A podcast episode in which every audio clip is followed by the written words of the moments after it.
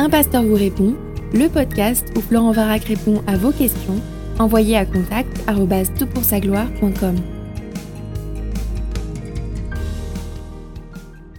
euh, La question qui nous préoccupe et qui nous est posée ici, c'est comment trouver ces dons? Comment euh, savoir quel don spirituel on a? Alors parfois, il y a beaucoup d'anxiété euh, sur cette question. Comment est-ce qu'on doit reconnaître son don? Comment savoir si c'est l'esprit qui me le donne ou si c'est moi qui l'invente? Alors on va voir quatre points dans ce podcast. Premièrement, j'aimerais qu'on regarde la définition. Deuxièmement, on va réfléchir si c'est une capacité naturelle ou spirituelle. Troisièmement, on va regarder les listes qui nous sont proposées dans le Nouveau Testament. Et quatrièmement, ce que tu cherches à comprendre, c'est comment savoir quel don particulier tu peux te réclamer posséder. Alors la définition, tu seras surpris que, euh, de réaliser que l'expression don spirituel ne se trouve nulle part dans la Bible. Les deux mots les plus courants dans le texte original sont, dans le texte grec donc, pneumatikos, pneumatica, spirituel. C'est un adjectif spirituel. En 1 Corinthiens 12, 1, par exemple, il est dit pour ce qui concerne les dons spirituels, mais le traducteur, là, il a ajouté le terme don parce que le contexte euh, le suggère fortement. Bon, il aurait pu traduire aussi les choses spirituelles ou les réalités spirituelles ou la spiritualité même ou les spiritualités. Euh, c'est quelque chose qui aurait pu être traduit différemment, mais c'est vrai que dans le contexte, ça a du sens de parler des dons spirituels. On a là donc euh, des manifestations liées à l'esprit.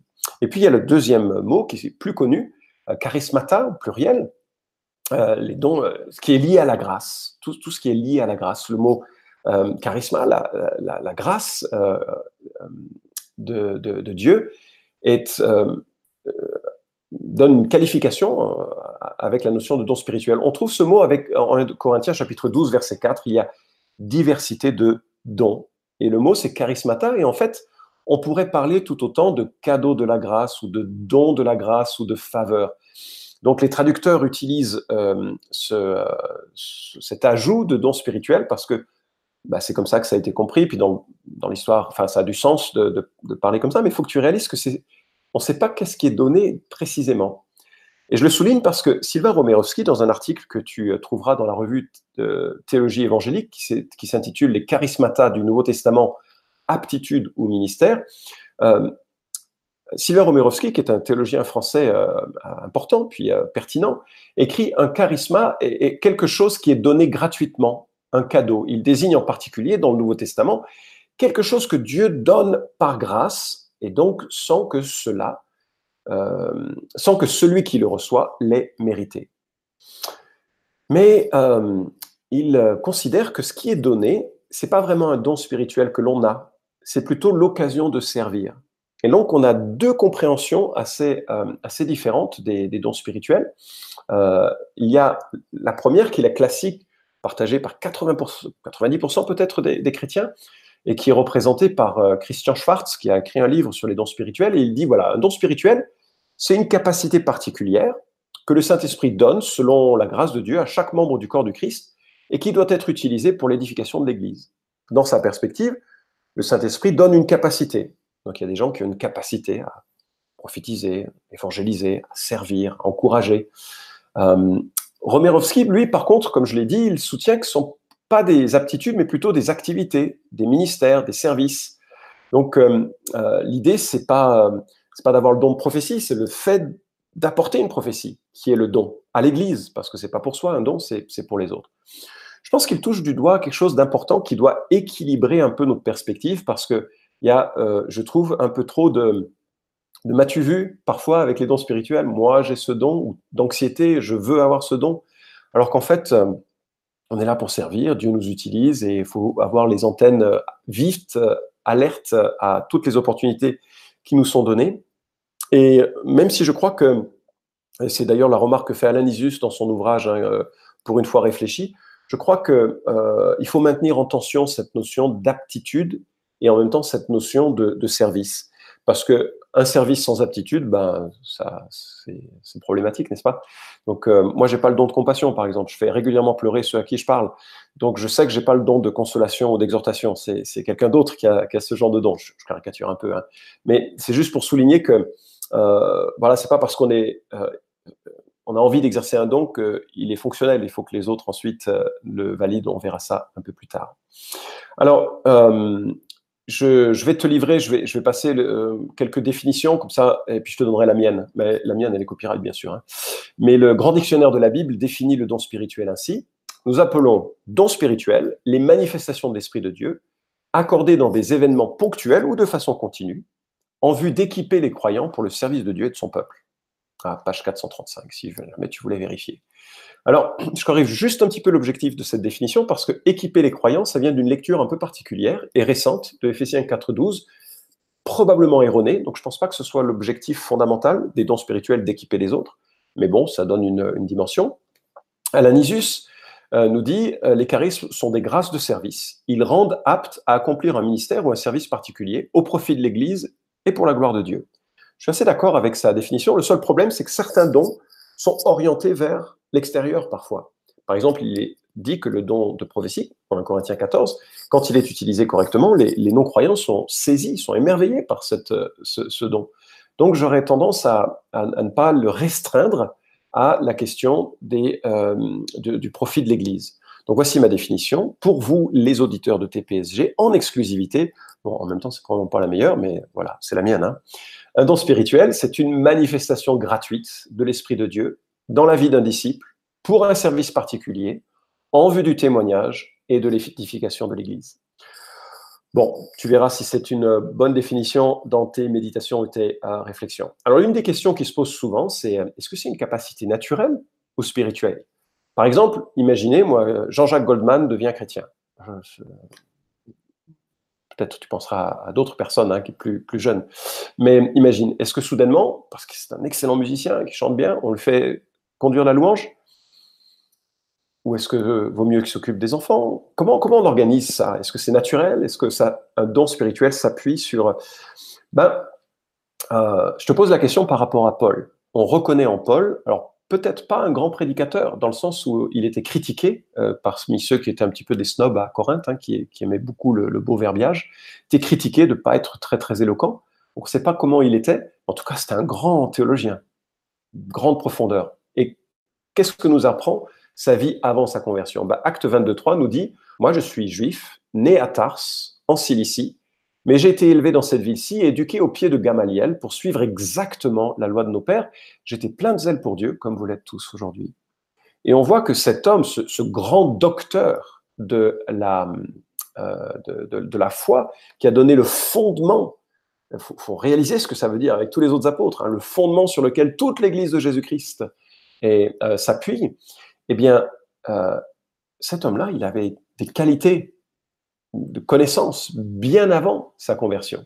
Donc, euh, je ne suis pas sûr que ce soit forcément un problème que l'on utilise ou qu'on puise dans les capacités naturelles d'un être humain. En même temps, Timothée, euh, c'est pas sûr qu'il ait été surnaturellement un bon enseignant. Parce que, en 1 Timothée 4,14, nous lisons et c'est à partir du verset 13, jusqu'à ce que je vienne, applique-toi à la lecture, à l'exhortation, à l'enseignement, ne néglige pas le don, etc.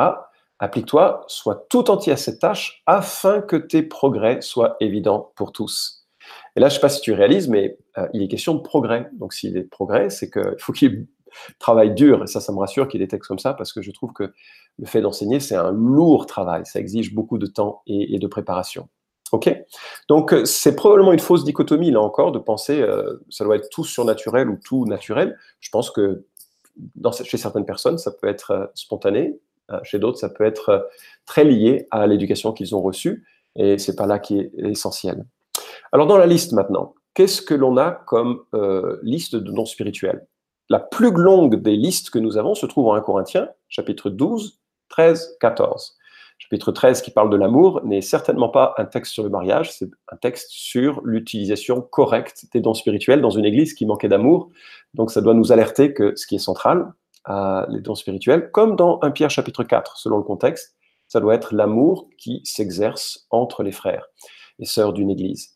Donc le, la liste 1 Corinthiens 12 à, 14, euh, déjà, tu, tu as une, une, première liste avec chaque fois des groupes différents un premier groupe avec parole de sagesse, parole de connaissance. Le mot grec a une autre, euh, un autre mot pour dire à un autre, à un autre, pour désigner le deuxième groupe, la foi, les dons de guérison, l'opération de miracle, la prophétie, le discernement des esprits, plus des dons un peu, euh, on a l'impression un peu euh, particulier. et troisième groupe, diverses sortes de langues, l'interprétation des langues. Les langues sont toujours à la fin de toutes les listes de Paul. Un petit peu plus loin, en Corinthiens 12, il ajoute d'autres dons avec le don d'apôtre, etc. Mais on a l'essentiel de ce qui nous préoccupe en Corinthiens 12. Ensuite, en Romains 12, intéressant parce que c'est un endroit, euh, l'église de Rome, où aucun apôtre ne s'était rendu. On n'a aucun don miraculeux, mentionné. On a la prophétie, le service, l'enseignement ou l'exhortation, le don financier, la direction, la présidence et le secours des malheureux ou la miséricorde.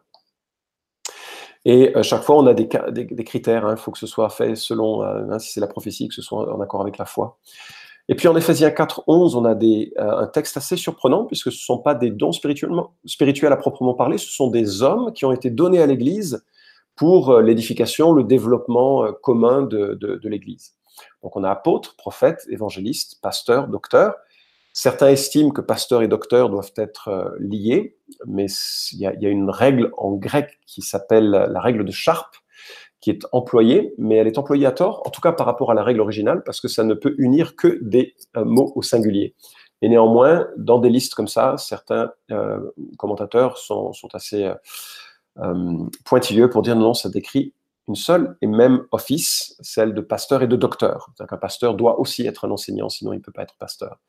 D'autres euh, considèrent également que apôtres, prophètes sont des, dons euh, fondateurs. Hein. Éphésiens 2.20, vous avez été édifiés sur le fondement des apôtres et des prophètes, pas forcément des dons qui vont continuer. J'imagine que la continuation des dons va être une question qui pourrait sortir. Et puis, alors, ce que je trouve extraordinaire, c'est en 1 Pierre, chapitre 4, versets 10 à 11. J'aime la simplicité. Là, on arrive vers la fin de l'ère apostolique on est vraiment vers. Euh, c'est le dernier écrit sur les dons spirituels. Bon, c'est pas Paul, hein, c'est un autre, c'est Pierre. Donc vraiment une autre logique qui est, derrière euh, les propos de Pierre. Mais il dit voilà, si quelqu'un euh, sert, qu'il sert avec la force que Dieu lui donne. Et si quelqu'un parle, que ce soit selon les oracles de Dieu. Hein, si tu parles, il faut que ce soit biblique. Si tu sers, il faut que ce soit avec la force que Dieu te donne. C'est d'une simplicité limpide et ça m'encourage beaucoup parce que je me dis, c'est comme ça qu'il faut faire. Il faut, faut, regarder la chose sous cet angle-là. Est-ce qu'il y a un besoin de service? Je vais servir, je vais voir si je me sens à l'aise avec les services. Il y a un besoin de parler, je vais m'assurer que ma parole soit fondée sur l'écriture, je vais suivre les formations qui me sont proposées dans l'Église, je vais euh, euh, ennuyer mon pasteur à mort pour qu'il me forme, je vais, euh, je vais écouter des, des, choses qui me seront utiles, etc., pour que mes paroles reflètent la pensée de Dieu. Alors, la question que vous voulez savoir, c'est comment connaître son don spirituel? Ben, Schwartz propose six étapes, elles ont du sens, et pas forcément aussi systématique que ça, parce qu'il y a des intuitions qui peuvent être plus, plus précises, mais déjà on peut prier, prier que Dieu nous éclaire, prier que Dieu éclaire ceux qui nous observent. Deuxièmement, il y a la disponibilité pratique. Si tu vis une vie de fou euh, à, 60 à 80 heures par semaine à ton travail et que tu es marié, ta priorité sera plutôt euh, ta femme et tes enfants. Et euh, je me dis, c'est difficile de préparer des prédications régulièrement. Et c'est peut-être pas par là qu'il faut commencer. ça exige plus que deux minutes ou une heure le samedi soir. Donc voilà, la disponibilité pratique, ça fait partie des, choses. Si, euh. Euh, l'acquisition de connaissances, euh, pour qu'un don fonctionne de façon optimale, il faut, travailler là-dessus, il faut le développer. Souviens-toi de ce que Paul dit à Timothée, que tes progrès soient évidents pour tous. Et puis, il faut qu'il y ait un plaisir comme motivation. Je crois fermement, je sais qu'il y a dans certaines spiritualités, dans certaines églises, si ça te plaît, c'est que c'est charnel. Je ne crois absolument pas à cette notion. Je crois au contraire que Dieu nous câble dans la tête et dans notre être pour que quand on le sert selon nos dons, selon nos aptitudes et pour répondre à des besoins légitimes de, l'Église ou du monde, on est mais au top quoi. C'est vraiment ça, ça nourrit notre, notre, notre joie, notre sens de la destinée. Enfin, le terme est un petit peu exagéré peut-être, mais on sent qu'on est, on sert à sa place. Donc je pense que le plaisir est, une très belle motivation. Elle n'est pas la seule, d'accord? Euh, autre euh, euh, élément qu'il nous propose, de nombreux essais. On raconte que Billy Graham, lors de son, sa première prédication, il prêchait tellement vite, comme moi je suis en train de faire, hein, parce que je, suis conscient que le temps passe et qu'il faut qu'on ait du temps pour les questions, mais il parlait tellement vite qu'il a prêché quatre, minutes, euh, prédications en, je crois, 20 minutes ou, 25 minutes. Il est allé à fond, et, et, et c'était pas son meilleur essai, mais c'est devenu le plus grand évangéliste du, siècle, hein, précédent en tout cas. il vient de décéder, mais un homme remarquable les premiers essais ne sont pas forcément les plus réussis, donc la persévérance dans le début peut être utile. Et puis, euh, la vérification de votre euh, efficacité. je, pense qu'on doit voir le fruit de notre travail pour qu'on puisse se dire, hmm, ça va dans la bonne direction. Et ça me conduit aux dernières remarques que Schwartz propose, c'est la vie des autres si, tu, euh, je reprends l'exemple hein, du don de réconfort, d'exhortation, tu fais pleurer tous ceux à qui tu parles, tu n'as probablement pas le don du réconfort. Hein. Euh, si tu fais fuir tous les non-croyants, euh, ce n'est probablement pas le don d'évangéliste, etc., etc. Il y a une certaine, il faut que les gens autour de toi disent, mais waouh, quand il se met à prêcher, je regarde plus ma montre, ou, en tout cas, j'ai, j'ai plus envie de le, de la j'ai envie d'apprendre plus, je veux l'encourager à ce qu'il persévère. La vie des autres est, fondamentale. Alors, il existe plusieurs questionnaires, tu en trouveras sur euh, le, euh, euh, le, livre de Christian Schwartz que j'ai cité sur les dons spirituels. J'ai vu que mon collègue et ami Philippe Viguier avait rédigé un questionnaire qui se trouve sur le site de notre église, epevc.org, vie église, vie-église, je crois, et tu pourras le, retrouver. Il vaut ce qu'il vaut, hein, mais en tout cas, ça te donnera quelques, indications. Et, si tu ne sais absolument pas par quoi commencer, je te rappelle ce que 1 Pierre, chapitre 4, nous dit, et je vais te lire ça pour euh, aboutir euh, lentement vers la conclusion. Chacun de vous a reçu un dieu, euh, de Dieu un don particulier, qu'il le mette au service des autres, comme un bon gérant de la grâce infiniment variée de Dieu. Que celui qui parle transmette les paroles de Dieu, que celui qui sert accomplisse sa tâche avec la force que Dieu donne Agissez en toutes ces choses de manière à ce que la gloire revienne à Dieu par Jésus-Christ, à qui appartiennent la gloire et la puissance pour l'éternité. C'est un super passage. Et si tu regardes un peu en amont, il est question d'aimer les frères. Donc l'amour est toujours la motivation d'un don. Hein. Un don spirituel, c'est pour l'autre, c'est pas pour toi. C'est le problème des Corinthiens, c'est qu'ils étaient tellement centrés sur leur nombril. Le don spirituel, c'est pour les autres. Donc, euh, euh, je remarque, chacun a reçu de la part de Dieu un don Vas-y, mets-le au service des autres. Commence. Commence par servir. Va voir tes responsables en disant je veux faire le ménage. Commence par parler éventuellement avec euh, les enfants, c'est super important. Il faut être bien formé pour ça. Mais peut-être à, participer dans des, déjà des formations d'herméneutique, de, compréhension de la Bible, lis des bouquins. Engage-toi dans des petites choses, accompagné dans un groupe de jeunes éventuellement avec ton leader ou avec tes responsables, avec tes anciens. Commence, commence et tu verras comment euh, t'orienter? Et puis, donc voilà, je, te euh, rappelle ce qu'est un don spirituel à mes yeux. Un don spirituel, c'est une manifestation gratuite de l'Esprit de Dieu dans la vie d'un disciple pour un service particulier, en vue du témoignage et de l'édification de l'Église. Garde ça en tête. Et puis, euh, si tu veux aller plus loin, bah, je te propose de trouver un court article très irénique, j'ai trouvé très bien, de Jacques Nussbaumer, qui est intitulé Les dons de l'Esprit, premier repérage. C'est dans la revue Servir en attendant, ça date de 2012, tu le trouveras sur le net. Bon, je partage pas forcément toutes ces, conclusions, mais c'est une belle, euh, un, beau survol qui, permet de voir un peu les choses dans sa globalité. C'est court. Puis si tu veux aller un peu plus loin, tu as le livre de George Winston, euh, Les dons de l'esprit entre charismanie et charisphobie. Donc c'est un professeur de, Bible, hein, de théologie, qui écrit ce, bouquin. Et il a demandé, je trouvais l'exercice très intéressant, à un, collègue et ami que je respecte énormément, charismatique, qui s'appelle Robin Rive, et qui est professeur à Emmaüs, je ne sais plus, plus le nom exact maintenant, tu comprendras. Et il lui a demandé de commenter en tant que charismatique comment il voyait les dons spirituels. Et il m'a demandé en tant que non charismatique de commenter euh, sur cet écrit de façon euh, euh, non charismatique, justement. Donc, tu auras des avis contrastés et ça te permettra de te forger une idée sur les dons spirituels. Voilà, j'espère avoir répondu à ta question, comment trouver son don spirituel, et puis que tu vas avoir plaisir à servir Dieu parce que tu as cette, ce privilège, cet honneur, une fois que le Saint-Esprit vit en toi, de pouvoir donner ta vie, ton corps, ton, ta pensée, ton temps, ton argent, ton bien, tout ce que tu es au service de Dieu et de ce qui t'entoure, que ce soit dans ton lieu de travail, dans le contexte de la communauté chrétienne à laquelle Dieu t'a lié. Vous pouvez suivre cette chronique hebdomadaire Un pasteur vous répond sur SoundCloud, iTunes et Stitcher. Retrouvez les questions déjà traitées sur toutpoursagloire.com. Si vous aimez ce podcast, merci de le partager sur les réseaux sociaux et de laisser une note sur iTunes. À la semaine prochaine!